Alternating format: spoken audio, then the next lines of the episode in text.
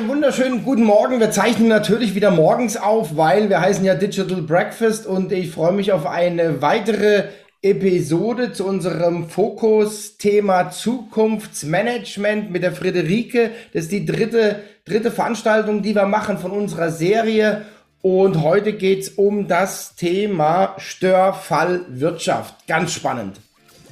Herzlich willkommen zum Podcast des Digital Breakfast. Thomas Barsch spricht darin mit Experten über Themen der digitalen Transformation. Er veranstaltet jeden Dienstag und Freitag das Digital Breakfast. Alle Informationen dazu findest du auf www.digitalbreakfast.de. Abonniere dort den Newsletter und außerdem abonniere diesen Podcast und bleibe auf dem Laufenden. Mein Name ist Valerie Wagner und ich wünsche dir viel Spaß beim Hören. Guten Morgen, Frederike. Hallo, guten Morgen, ich freue mich. ich meine, das ist jetzt die dritte Episode, aber sag einfach nochmal zwei, drei Sätze zu dir für neue Hörer, die wir ja auch mittlerweile haben. Es kommen ja immer ja. mehr dazu, äh, ja. dass sie einfach so ein kleines Intro haben. Ja, ich bin äh, von Hause aus Politologin, aber bin äh, eigentlich seit vielen Jahren äh, am Rande oder direkt in der Zukunftsforschung, im Zukunftsmanagement tätig ich war äh, einige Jahre bei Daimler in der Corporate Foresight. Die hatten in mhm. Berlin viele Jahre über Jahrzehnte eine Zukunftsforschung, einen Bereich für Zukunftsforschung. Da guckt man sich eben äh, ja das Geschäftsfeld in 20, 30, 40 Jahren an, Szenariotechnik und ähnliche Dinge. Habe dann bei einem Marktforschungsinstitut äh, die Trendforschung geleitet bei Sinus-Vision und bin seit äh, über zehn Jahren jetzt mit meinem Mann selbstständig und wir kümmern uns um ja, Deep Futures heißt das in meinem Zukunftsmanagement, also um langfristige Entwicklungen in, in der Ökonomie. Ja, also mhm. ökonomische Zukunftsforschung im Sinne von, was sind denn eigentlich die Fluchtpunkte, auf die die Dinge hinauslaufen, über die wir alle reden? Also Digitalisierung oder der demografische Wandel, wenn der mal durch ist, was ist denn dann? Oder Führung, wie führen wir, wenn die KI neben uns sitzt und mhm. solche Dinge? Mhm. Also nicht unbedingt Trends, das macht die Trendforschung, Reichweite zwei, drei, vier Jahre, sondern wir gucken weiter.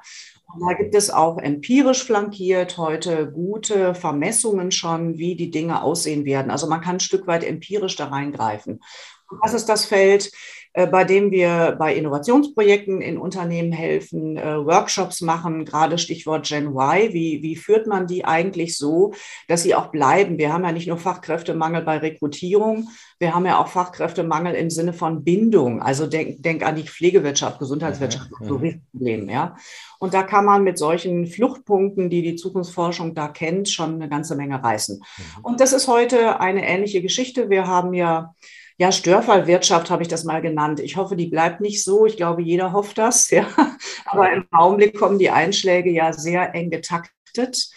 Also, äh, ja, wollen wir mal drüber sprechen, was das eigentlich so bedeutet. Ja, genau. Vielleicht nochmal ein kurzer Hinweis von mir. Fluchtpunkte finde ich ein wunderbares Wort. Also es gibt es ja in der Geometrie, aber ich kann mir das, das gibt ja, glaube ich, es gibt mit Sicherheit auch irgendwie in der Navigation, in der Schifffahrt, ja, also dass man so ganz, ja. ganz weit weg hat man da ein, mhm. einen Fluchtpunkt. Also ich erinnere mich da an Kepler mit seinen, mit seinen Sternen und so weiter, ja, wie er dann die, also ich sag mal, Vermessung der Welt, ja, da ging es ja auch um Fluchtpunkte, ja, also man hat irgendwo einen, einen Punkt, den man anvisiert und guckt dann, ähm, ja, wie weit ist der weg und wie, wie kommt man da hin, ja, also finde ich. Das erleichtert das Planen, also es ist eigentlich ganz einfach, ich finde es immer einfach gesunder Menschenverstand.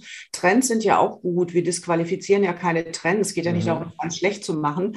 Das Problem bei Trends ist immer, ähm, das ist relativ kurzfristig und Trends sind sehr, wie soll ich mal sagen, vulnerabel durch alles Mögliche, was dann da kommt.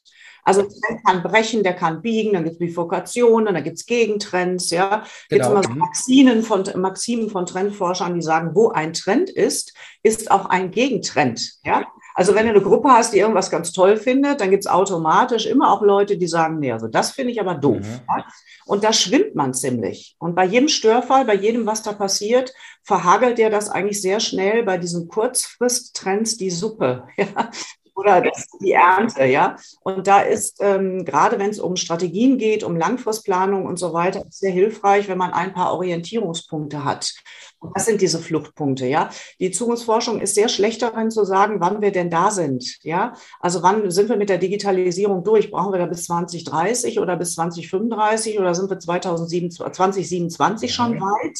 Das kann sein, ja. Da sind wir schlecht. Aber den, äh, den, diesen Fluchtpunkt, was, was ist eigentlich erfolgreich umgesetzte Digitalisierung zu qualifizieren, mhm. eine Beschreibung zu liefern, wie ein solches Unternehmen dann aussieht, das kann die Zukunftsforschung sehr gut. Und das erleichtert die Planung, weil du dann einfach ein, ein Gefühl dafür kriegst, wie sieht denn so ein Laden von innen aus. Ja? Sicherlich auch äh, extrem wichtig, ähm, also ich sage jetzt mal für, für die Strategie und auch dann natürlich, also wie komme ich da hin und wie tätige ich dann meine Investitionen, ja, weil ich, ich, ich kann mir dann sehr, sehr gut vorstellen, dass ich dann Entscheidungen anders treffe, als wenn ich jetzt nur zwei, drei Jahre im Blick habe, ja, sondern sage, okay, ich meine, das ist ja prädestiniert für, für, den, für den deutschen Mittelstand, für den gehobenen Mittelstand, der nicht wie die börsennotierten Unternehmen von Quartal zu Quartal denken, sondern, also ist jetzt ein Vorteil, aber okay, ist bestimmt was Wahres dran, sondern die dann eher über Generationen denken und, und sagen, okay, ja, äh, genau. wir müssen uns da und dahin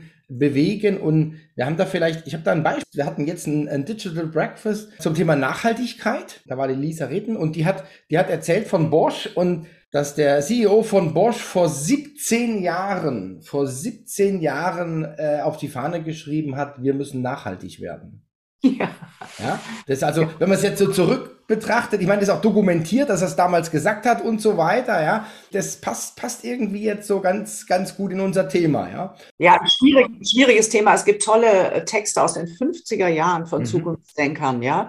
Die, da liest du einen Text, äh, wo es um die Zerstörung der Erde geht, um ökologische Themen. Da mhm. denkst du, der Text kommt aus 2022. Mhm. Ein ganz schwieriges Thema, ja. Mhm. Also du, wie, wie viel Energie wir investieren, geistige, intellektuelle Kapazität, um nicht wahrnehmen wahrnehmen zu, zu müssen, was passiert. Über 70 Jahre ist sehr interessant. Mhm. Ja, ja, stimmt. Thema. Also, ja, Thema. Äh, ist ja an Ignoranz kaum zu überbieten, ja. Ja, ja wirklich. Ja, also das ist, das ist, ja, da, da stimme ich dir voll und ganz zu, dass man, dass man wirklich ähm, auch viele, viele, es geht ja bei meinen Themen genauso, dass viele Dinge einfach ignoriert werden. Ja. Ähm, also, dass man einfach nicht äh, äh, up to date ist, was, was geht jetzt, dass man noch uralte Methoden verwendet. Und ich sage immer, jede Methode hat auch seinen Lebenszyklus, ja, und irgendwann ist halt mal gut. Oder das heißt ja nicht mehr, dass es die Methode nicht mehr gibt oder so, aber sie ist einfach nicht mehr zeitgemäß, weil sich halt alles andere drumherum geändert hat, ja, also, ja, ja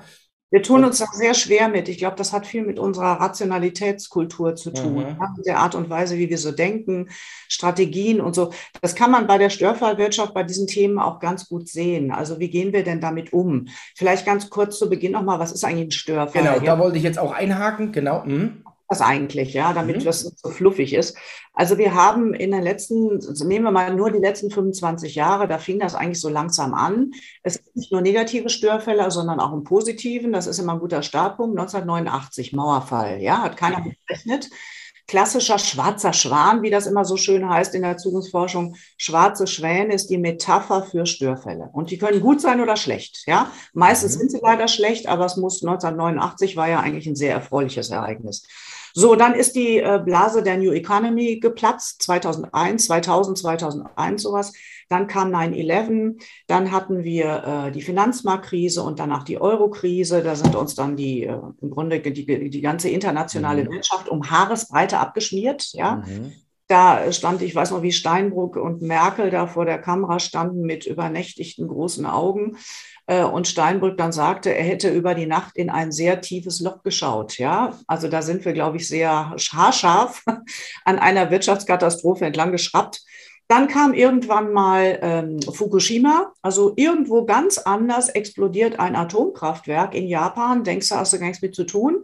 Zack, bumm, drei Tage später haben wir eine Energiewende auf dem Tisch und eine ganze Branche wackelt und wird kalt erwischt. Ja, mhm. so und dann kommt die Pandemie. Dann hatten wir zwischendurch noch eine kleine Flutkatastrophe. Mittlerweile haben wir einen Krieg mitten in Europa.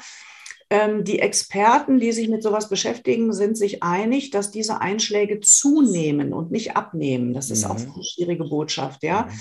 das hängt einfach. Kann man sich fragen, woran liegt das? Äh, das hängt an Abhängigkeiten und Interdependenzen und Verschaltungen einer globalen Welt. Und zwar sowohl politisch als auch ökonomisch. Ja, das kennen wir ja alle. Wenn China hustet, dann kränkelt die ganze Weltwirtschaft, weil die Länder und auch politischen Systeme so eng miteinander verzahnt sind. Und das macht das ganze System eben anfällig. Und Man sieht ja gerade Ukraine-Krieg, das ist zwar nicht weit von uns entfernt, aber wie sehr das jetzt auch schon ökonomisch durchschlägt. Denk an die Kabelbäume und so, ja. 90 Prozent der ganzen Lieferungen kamen aus der Ukraine, weil die da so furchtbar billig sind. Und jetzt stehen wir alle da und haben ein so, ein, so ein zentrales Ding, was das ganze produzierende Gewerbe braucht, Totalausfall. Äh, auf der anderen Seite reden wir seit Jahren schon über Resilienz, resiliente Organisation. Da kann man mal sehen, was, ähm, was der Anspruch ist und was die Realität. Das heißt, wie wenig wir uns bewegen, wenn es nicht wirklich mal knallt. Das ist eine dramatische Erkenntnis. Mhm. Also ich sage immer Evolution by Pain, ne? Ja, richtig. ja, wirklich. Und äh, ich glaube, dass äh, wir reden ja auch schon seit 20 Jahren über die lernende Organisation. Mhm. Und bei solchen Themen fragt man sich dann ja, wo ist hier eigentlich die Lernkurve? Mhm. Man kann sich zum Beispiel, ich bin ja auch immer sehr zugewandt, wir sind ja beide an der FOM-Hochschule, mhm, ja, genau. uns ja äh, wenn man sich so ansieht, was die Bildungsindustrie, die Weiterbildung, die Fortbildung, was die da so machen, die haben das natürlich auf dem Schirm. Aber da hast du eigentlich ganz klassische wie soll man sagen, ganz klassische Themen, die da genommen werden. Du sollst äh, Digital Literacy machen und äh, digitale Kompetenzen tanken. Jetzt wird darüber gestritten, äh, was agiles Lernen ist im Unterschied zu äh, anderem Lernen, äh, agil, ja, agil, digitales Lernen, was gibt es für mhm. Lernformen und, und, und.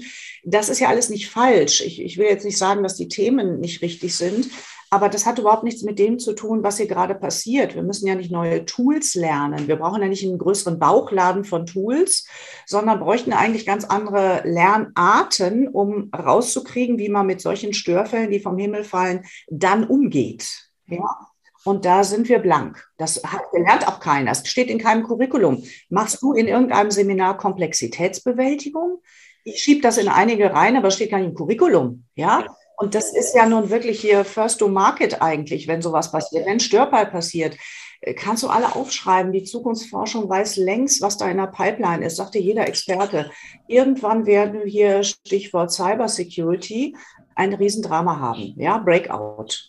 Dann wird irgendwie so ein, so ein Serverknoten geknackt oder du hast einen Stromausfall oder so. Was machst du? Stell dir vor, du bist internationales Unternehmen, kommst morgens ins Büro, machst deinen äh, Computer an, der läuft auch noch irgendwie, aber danach ist schwarz. Mhm. Kein Internet, Telefonie funktioniert nicht, zumindest über Handy, vielleicht sogar das Festnetz nicht. nicht. So, und da musst du irgendwie reagieren, ja. Und das hat nichts damit zu tun, Trends zu kennen, äh, sondern wir fragen dann nicht, was passiert, was kommt, sondern was tust du? Wenn ein Störfall kommt, was tust mhm. du? Und da sind wir blank. Mhm. Weil das sind auch so pessimistische, dystopische Themen. Wer bitteschön verbringt mit solchen Themen Planungszeit? Ich habe gestern vor unserem Gespräch nochmal rausgesucht, ganz lustig, ja. Gibt ja immer wieder Studien aus der wissenschaftsnahen Zukunftsforschung, die sich mit Störfallforschung auch beschäftigen. Ich habe hier eine Studie rausgefunden von 2019, ja. How likely are these catastrophes in 2019? Also wie wahrscheinlich sind diese Katastrophen in 2019? Dann steht hier eine globale Pandemie, 1,5 Prozent Wahrscheinlichkeit. Nuclear War, 0,6 Prozent Wahrscheinlichkeit. Ein Sonnensturm, das hat äh, große Auswirkungen auf Elektrizität mhm. auf der ganzen Welt, 0,6 Prozent. So ein Supervulkanausbruch hatten wir schon des Öfteren auf der Erde, 0,001 Prozent. So. Mhm. Jetzt nehmen wir mal die Pandemie, ja, 1,5 Prozent Wahrscheinlichkeit. Welcher kaufmännisch Ausgebildete oder Betriebswirt beschäftigt sich mit einem Risikofall von 1,5 Prozent? Mhm. Mhm. Ja, da sagt mhm. doch jeder Unternehmer, der noch alle Tassen im Regal stehen hat, sag mal, geht's noch? Ja, mhm. ich habe hier was anderes zu tun. Und so diese Denke, ja, es geht ja nicht darum, sich ständig mit Störfällen zu beschäftigen, die 0,005 Prozent Wahrscheinlichkeit haben, sondern bei den drei, vier Störfällen, die deine Branche und dein Unternehmen wirklich betrifft, etwas in der Schublade zu haben und zu sagen, was tun wir dann? Also denke an Facebook und Google und so, die ihre riesigen Serverfarmen da stehen haben. Genau. Was mhm. ist denn so ein Knoten geplant? Die haben da minutiöse Pläne. Mhm. Und das machst du einmal, dann machst du die Schublade zu und ist Feierabend. Ja. Es geht ja nicht darum, seine Zeit damit zu verplempern. Aber so ein anderes, auch naheliegendes Störfallszenario sind Deepfakes. Auch so ein Szenario. Du kommst morgens ins Büro, machst den Computer an und dann siehst du da deinen Chef. Nimm mal an, du hast ein internationales Unternehmen Und er sagt, Leute, ich wollte euch darüber informieren. Ich habe das jetzt nicht so rausgehängt. Wir waren vor zwei Wochen in Nordkorea. Ich habe mich mit Kim Jong-un getroffen. Es ist eigentlich ein ganz netter Typ. Wir werden mal die Geschäftsbeziehungen zu Nordkorea jetzt ein bisschen enger ziehen. Äh, das ist für uns gut, das ist für die gut, das könnte eine große Freundschaft werden. Wir werden unsere Compliance-Regeln mal ein bisschen anpassen, aber äh, unser, unsere Hierarchie steht dahinter. Wir wollten euch nur mal eben über diesen Strategiewechsel mhm. informieren. Ja? So, und dann hast du da deinen Chef, der mit Mimik, Gestik, genauso wie er spricht, der, der sitzt da und hält diese Rede. Hm, in seinem Büro, ne? Mhm. Ja, also vor, vor, Video, ja, vor, also ein Video. Ja, ja, klar. Authentisch dein, mhm. also Stichwort KI, Duplex und Voco und so, wir haben ja diese ganzen äh, Tools ja. längst, ja. ja. So, und da sagen die Zukunftsmanager, kannst aufschreiben, das wird irgendwann passieren. Und jetzt ist nicht die Frage, was der sagt oder um welchen Deepfake es hier geht, das ist ja vollkommen wurscht. Die Frage ist, was tust du? Du musst als Konzern ja handeln. Du musst ja irgendwas verlautbaren. Gibt es hier eine Presseabteilung, die gebrieft ist, dass man erstmal ein bisschen Sicherheit reinbringt? Wir haben das gemerkt, Leute, dass man auch sofort warnt. Hier existiert ein Video, das läuft ja dann wahrscheinlich schon über YouTube und Vimeo und auf allen Plattformen dieser Welt. Ja, du kannst das ja nicht mehr zurückholen. Das musst du ja einfangen, da muss Kommunikationspolitik losgehen und, und, und. Und das sind, das ist Stör, das ist resilienzorientierte Führung im Sinne von Störfallumplanung. Also du weißt nicht genau, was passiert, aber welche Risiken, also Stichwort Breakout, diese Deepfakes und so weiter, was da kommt, das wissen wir eigentlich ziemlich genau. Und da machen auch mittlerweile einige Mittelständler, das geht ja ganz schlank. Ja, das sind in der Regel zwei, drei Tage, wo man sich mal Gedanken darüber macht, was tut die Firma in einem solchen Fall, dass man zumindest ein Kommunikationsprofil da liegen hat. Es geht ja hier nicht darum, äh, vorzuplanen, was du dann mit Daten machst oder wie du das wieder heilst. Du weißt ja gar nicht, was passiert aber aus der Paral die Paralyse zu überplanen. Ja? Dass du sozusagen in einen Stuck-State gerätst, das ist ja vorprogrammiert. Jede Organisation fällt da rein. Und der, der killt dich mindestens genauso sehr wie das eigentliche Ereignis, was passiert. Mhm. Und das kann man umplanen. Mhm. Und das wie gesagt, ja. Also das ist, ich finde das jetzt mega spannend, weil das ja, das hat ja, also ich habe jetzt gerade mal so vor meinem geistigen Auge so ein Mindmap äh, gemalt ja. und äh, habe dann so äh, auf der einen Seite Kom Komplexitätsmanagement, ich habe Störfälle, ich habe aber jetzt auch aus der IT den sogenannten K-Fall. Ich habe ähm, hab aus dem Thema äh, Marketing äh, Krisenkommunikation, ja, und das sind also alles Disziplinen, die irgendwie, die man irgendwie mal verbinden müsste, äh, ja. weil sie alle irgendwo ja sehr, sehr enger als man vielleicht, also war mir bis heute jetzt gar nicht so bewusst, ja, aber die sind enger verzahnt, als man denkt, ja. Also wenn ich jetzt sage, so, so Krisenkommunikation, ähm, was ja auch ähm, ich sage mal, die, die DAX-Konzerne sollten das haben, ja, aber die Frage ist immer Wunsch und Wirklichkeit. Ja, äh, also das ist ein wichtiger Punkt, was du sagst. Ich weiß nicht, ob ich es hier schon mal gesagt habe, aber äh, in der Zukunftsforschungsbranche ist da auch viel drüber gelästert worden. Unsere Bundesregierung hatte mal ein Pandemie-Szenario. Ja, vor ein, paar, vor ein paar Jahren haben die sich intensiv damit beschäftigt, was ist, wenn hier in der Gesellschaft eine Pandemie ausbricht. Und das sind so Dinge, da steht uns unsere Kultur und unsere prognostische Planungsroutine komplett im Weg. Du machst das, das hat auch stattgefunden und dann kommt der Bericht unten irgendwo in den Stahlschrank in den Keller und gut, dass wir darüber geredet haben und keiner kümmert sich weiter drum. Und wenn da eine Pandemie ausbricht, dann stehst du im Grunde genauso nackt auf der Weide wie ohne Szenarioprozess. Und das ist diese Denke, was du gerade sagst, das zu verbinden nicht irgendwie einen Plan in der äh, Tasche zu haben, welche Szenarien könnten denn hier auftreten, sondern ganz konkret einen sehr schlanken Kommunikation- und Maßnahmenplan, was sofort getan werden muss, wie eine Feuerwehr. Ja, du musst gar nicht denken. Das müsste eigentlich über System 1 laufen bei Kahnemann, also Reflex. Ja, dass du einfach da zehn Punkte in der Schublade liegen hast, das ist jetzt zu tun. Du musst ja keine Kunden informieren. Du musst eine Pressemitteilung mhm. rausgeben. Du musst mhm. sofort irgendwie sagen, wir haben das verstanden, wir arbeiten dran. Bitte dieses Video bloß nicht ernst nehmen und, und, ja, und. Ja, ja. Und das passiert dann wenig, mhm. ja. Und da brauchst du eigentlich eine gute Prognostik, du brauchst eine Krisenkommunikation. Wir in der, in, beim Zukunftsmanagement nennen wir das immer Trajektorien, also Entwicklungspfade, komplexe Entwicklungspfade vorplanen. Ja? Also stell dir vor, was wir jetzt auch haben. Also wer hätte gedacht, du, dass du eine Pandemie hast, die kommt in Wellen wieder. Zwischendurch kommt dann eine Flutkatastrophe und gegen Ende der Pandemie ein Krieg. Das sind typische Dinge, die man in so Entwicklungsszenarien sich andenkt. Also, dass nicht ein Ereignis passiert, also eine Pandemie, äh, wenn du jetzt auch noch einen Liquiditätsengpass hast, weil du vielleicht gerade eine Fusion hinter dir hast oder was auch immer, dann kann das die Existenz deiner Unternehmung killen. Und, und, solche, ja, und solche Trajektorien, also was könnte, das sind so Aufschaukelungsdynamiken. Das kann man ein Stück weit äh, in, so, in so ein paar Szenarien mal durchspielen, äh, welche Störereignisse, in welchen Phasen einfach, in welchen Monaten, die extrem riskant sind. Und dann wirklich mal zu überlegen, was können wir als Vorsorge treffen und so. Man muss auch immer sehen, da reden ja auch immer viele Zukunftsmanager drüber, wenn man so etwas macht, wenn du handelst, trägst du ja auch ein bisschen immer dazu bei, etwas wahrscheinlicher zu machen oder etwas unwahrscheinlicher zu machen. Mhm. Ja? Ja, ja, also wenn absolut, du Vorsorge absolut. triffst, ja, wenn du Vorsorge triffst, beeinflusst du ja auch das, was kommen kann und kommen mhm. wird. Mhm. Das darf man nicht vergessen. Man ist da nicht machtlos, ja. Du mhm. stehst da nicht machtlos in deiner Firma und musst das alles ertragen oder so. Also das Handeln beeinflusst ja auch deinen Markt, ja. Mhm. Ja, und jetzt, jetzt fällt mir noch, also du hast ja auch ein Stichwort genannt, Fukushima. Das hatte ja auch, äh, also ich sag mal, brutale Auswirk Auswirkungen auf die IT. Ich erinnere mich noch an Festplatten, ja, weil äh, gefühlt, oder ich habe jetzt keine wissenschaftliche Zahl, aber äh, gefühlt aus dem, aus dem Gedächtnis heraus werden 98 Prozent in dem Umfeld gefertigt an Festplatten, ja. Und, und dann war das große Dilemma. Und, und da muss ich sagen, das ist dann ja wieder Thema ähm, Supply Chain Management, ja. Äh, hat man dann vielleicht auch nicht so viel gelernt, ja. Ähm, ja. Also was jetzt so äh, vielleicht regionale Wertschöpfung angeht, was äh, die ganze Chip-Industrie angeht und so weiter, ja. Ähm, also das, da, da kommt, also ich finde es ganz, ganz interessant, äh, weil dann auf einmal, ja, man, man kriegt ja eine gewisse Klarheit, ja. Ja, absolut. Das ist dieser, dieses Backcasting-Motiv, was wir als Zukunftsforscher immer gerne nehmen mit den Fluchtpunkten, was du am Anfang sagtest, ja.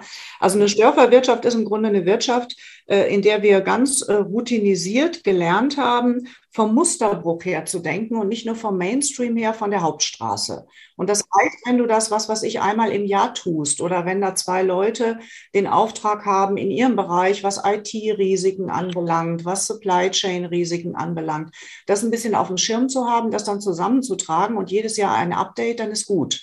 Geht hier nicht darum, um Gottes Willen, die Planung, da haben sie, hast du ja keine Zeit zu, ja. Du kannst ja nicht tausend Störfallplanungen machen, aber immer vom Musterbruch her mitzudenken. Und das führt einen automatisch eben in so ein Trajektoriedenken. Also was könnte sein? Also nächstes Jahr haben wir das und das vor. Wenn dann so ein Störfall passieren würde, das wäre wirklich Worst Case. Gibt es ein, zwei Dinge, wo wir so ein bisschen äh, Prophylaxe oder Prävention mhm betreiben mhm. können. Ja? Mhm. Und da bist du schon deutlich weiter als 80 Prozent der anderen Unternehmen. Ja, das ist eigentlich sehr schlank gemacht, aber das, das widerspricht unseren Rationalitätsroutinen. Mhm. Also du machst ein Risikomanagement, berechnest das Risiko, hast hier 1,5 Prozent ja. und das ja. brauchst du schon mal nicht ansehen. Feierabend. Ja. Genau. Okay. Ja, das, das, das, ist eine andere Ebene, ja. Also das habe ich jetzt auch verstanden, ja. Mit Risikomanagement alleine kommt man nicht weiter. Mir fällt jetzt gerade noch ein Spruch ein, die Wahrscheinlichkeit hat kein Gedächtnis, ja. Das äh, passt vielleicht auch ganz gut. Und, und dann, was ich noch, was ich noch sagen wollte, ähm, was sicherlich ganz, ganz interessant ist, ich glaube, die IT ist da schon relativ weit mit ihrem K-Fall und so weiter. Also ich erinnere mich noch bei meinem alten Arbeitgeber bei Bechsteller, da wo das Rechenzentrum geplant wurde, ähm, da wurde quasi dann auch eine Telefonleitung von der Telekom, kommen, die kam von oben, eine andere Leitung kam von der anderen Straße von unten, also dieser berühmte Bagger, ja, äh, mhm. also um da eine Redundanz zu haben. Dann hatte man noch eine Richtfunkverbindung zum Kernkraftwerk äh, mit einer 34 Mbit Leitung und so weiter. Also alles äh, Redundanz oder was man auch sagt, fehlertolerant in der, in der Technik, ja. Also da waren wir schon relativ weit und dann, und dann gab es ja vor, also ohne dass ich jetzt da hundertprozentig äh, die Details genau wiedergebe, aber dann gab es ja diesen Störfall bei Facebook. Mhm. Mhm. Ja. Und ich weiß nicht, ob dich da mal mit beschäftigt hast, ähm, was da passiert ist. Ähm, die hatten also wirklich ein komplett proprietäres System und es ging so weit, dass auch ähm, die, die Zugangskarte, die Zugangskarte für den Serverraum auch ein eigenes Facebook-System war. Ja, und nachdem dann die, also jetzt ganz vereinfacht, nachdem dann die Facebook äh, oder Facebook-Infrastruktur äh, abgeraucht ist, ja, kamen die gar nicht in den Serverraum. Und dann mussten die irgendwie jemand einfliegen. Also, ja, deswegen waren das irgendwie acht Stunden oder so, ja. Also, und da hat man dann halt, da gab es dann auch den Bruch, ja, da hat man halt einfach nicht auf auf die, äh, auf die Redundanz geachtet, ja, auf die Unabhängigkeit und ähm, ja, also finde ich ein, fand ich auch ein ganz, ganz interessantes äh, Thema. Ja, aber das ist im Grunde ist das ein ganz wichtiger Aspekt, äh, um das nochmal ganz kurz zu sagen. Wir reden ja viel über Resilienz. Mhm. Das ist ja so eine Blase. Was soll das eigentlich sein? Ja, mhm. Widerstandskraft mhm. ist immer gut, aber keiner weiß, was es bedeuten soll. Über das, über was wir hier reden, ist ein zentraler Baustein von Resilienz. Mhm. Du, du, erhöhst die, die Widerstandskraft deiner Organisation immens, wenn du mhm. solche Dinge nicht allzu oft, aber regelmäßig immer mit dem technologischen Wandel und so weiter mitgehend regelmäßig mal anguckst und mit einplanst. Mhm. Feierabend. Mhm. Ja? Mhm. Eigentlich nicht viele zentrale Elemente von Resilienz, aber das ist in unserer global extrem vernetzten Wirtschaft ein zentraler Punkt. Genau sowas, ja. Mhm. Die werden gelernt haben, kannst von ausgehen. ähm, jetzt habe ich noch mal eine Frage ja. ähm, zum Thema Methoden der Störwirtschaft, der ja. Störfallwirtschaft. Ja. Mhm. Ähm, hast, du, hast du da irgendwie so ein paar Hinweise, so ein Ja, was machen die da? Genau. Also Trajektorien ähm, müsste man jetzt eigentlich zeigen, werden wir da mal machen, wenn wir im Digital Breakfast ah, sind. Ah, okay, sehr gut, ja. ja. Mhm müsste man eigentlich visualisieren. Eine einfache Trajektorie kennt jeder. Das ist Worst Case, Best Case und so ein Mittelweg. Ja, das sind eigentlich so drei Pfade. So. Und was wir im Zukunftsmanagement häufig machen, sind komplexe Trajektorien. Da verknüpfst du eben bestimmte Dinge. Also zum Beispiel, da hast du eine Fusion vor, dann hast du einen Liquiditätsengpass. Welche Störfälle kommen für dich überhaupt in Frage? Je nachdem, ob die kommen und wann die kommen, ist der Impact eines Störfalls für dich sehr unterschiedlich, mhm. weil die Organisation ja in einem ganz anderen Status ist. Mhm. Sowas spielt man mal grob durch, um zu gucken, was wäre hier wirklich so ein bisschen auszubremsen, wo müssten wir was tun, dass das bitte nicht passiert, weil das wäre existenzgefährdend. Sowas, mhm. ja. Mhm. mhm. Komplexe Trajektorien. Man geht systematisch in Foresight, äh, alte Foresight-Projekte rein. Das können Szenarioprozesse sein, Marktumfeldvorschauen, alles Mögliche äh, die nicht funktioniert haben oder wo Fehler drin waren oder wo etwas anders gelaufen ist, als es gelaufen ist. Also eine, so eine Art Vorschau-Forensik. Kennt man ja eigentlich aus der Kriminologie. das machen eigentlich äh, Polizeibeamte oder Geheimdienstler, ich weiß es gar nicht, und geht dann systematisch da rein und guckt sich Vorannahmen an, Biasstrukturen, wo sind wir sozusagen denkerisch falsch abgebogen mhm. oder welche Prämisse war falsch oder wo sind wir mal wieder auf unseren alten strategischen Pfad gegangen, der hierfür aber gar nicht der richtige war und, und, und. Also um sehr systematisch, das ist organisationsintern extrem wichtig. In der Organisationsentwicklung nennt man das Fahrtabhängigkeit, kennst du vielleicht auch, ja? Also dass in jeder Organisation, je nach Historie, je nach Führungskultur, je nach Führungsfiguren, bestimmte Dinge präferiert werden und andere Dinge gerne vom Tisch fallen. Mhm. mhm. Denkroutinen prägen jede Planung in jeder Organisation. Mhm. Und wenn du Foresight machst, dann haut dir das, das natürlich sozusagen deine Ernte kaputt, mhm. Mhm. weil du unbewusst in diesen Faden planst auch und vorschaust und mhm. bestimmte Prioritäten hast für das, was du dir ansiehst und bestimmte Dinge auch in deinem üblichen strategischen Brit so bewertest, wie du das immer bewertet hast. Haben wir schon immer so gemacht. Ja, genau. Ja, aber denkerisch jetzt. Ja, ja, ja, ja, ja praktisch gemeint, sondern auch, auch im, im, vom Mindset her, ja. So und ja, so. genau. Genau, und das ist so eine systematische Analysephase, wo man sich gerade bei aufwendigen Forecast- oder Foresight-Prozessen sich immer mal wieder anschaut, was ist da eigentlich falsch gelaufen, weil das ist immens interessant, äh, nicht zu sehen, warum es falsch war. Meistens ist das keine Sachlogik, sondern es ist ein falsches Denken im psychologischen Sinne. Mhm. Ja, also irgendwie begrenzt durch die Type, durch die Spezifika deiner Organisation und mhm. deiner Unternehmenskultur. Mhm. Also das ist äh, ganz interessant und da kann man eben auch viel vermessen. Also ein so ein Beispiel, wo viel vermessen wird, gerade in der Wirtschaft, äh, wissenschaftsnahen Zukunftsforschung, ist das Thema Vertrauen. Ja, die nennen das mhm. Remodeling Trust. Also das ganze Thema Vertrauen im Sinne von Politik was haben wir hier mittlerweile für Führungsfiguren? Dass mhm. so jemand wie Trump Präsident werden konnte, war bisher nicht, äh, kannten wir nicht. Ja, mhm. was für Figuren in rechtsradikalen Parteien sich zur Wahl stellen. Auch Frankreich hat ja jetzt Wahl und so. Also da ist ja eine ganze Menge auch an Impact drin, wenn solche Figuren an die Macht kommen oder wiedergewählt werden oder mhm. so. Das ganze Thema Vertrauen in Organisationen, denk wieder hier Pflegewirtschaft, ja, Gesundheitswirtschaft. Ganz viele Leute haben gekündigt. Hier wird viel angekündigt, dass die Pflegekräfte anders entlohnt werden müssen, dass wir die ganze Branche eigentlich umkrempeln müssen. Bis auf kleine Trostflästerchen, hier mal 100 und 200 Euro und da mhm. mal ein Bonus, passiert da ja kaum was. Mhm. Das heißt, es gibt ganz viele sehr unterschiedliche Sozialbereiche, wo Vertrauen erodiert.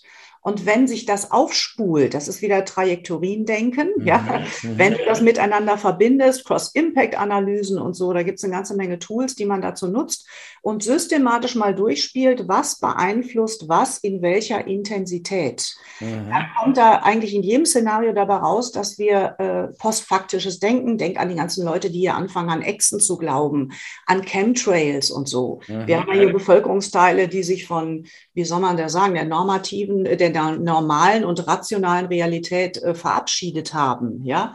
Und wenn sich das aufschaukelt äh, zu bestimmten Zeiten oder ähm, das ganze Thema Fridays for Future, es gibt so ein, so ein Störfallszenario in der Zukunftsforschung schon seit vielen Jahren, äh, ich weiß gar nicht mehr, wie die das genannt haben, äh, dass die junge Generation in einen Ökostreik geht. Mhm. Ja?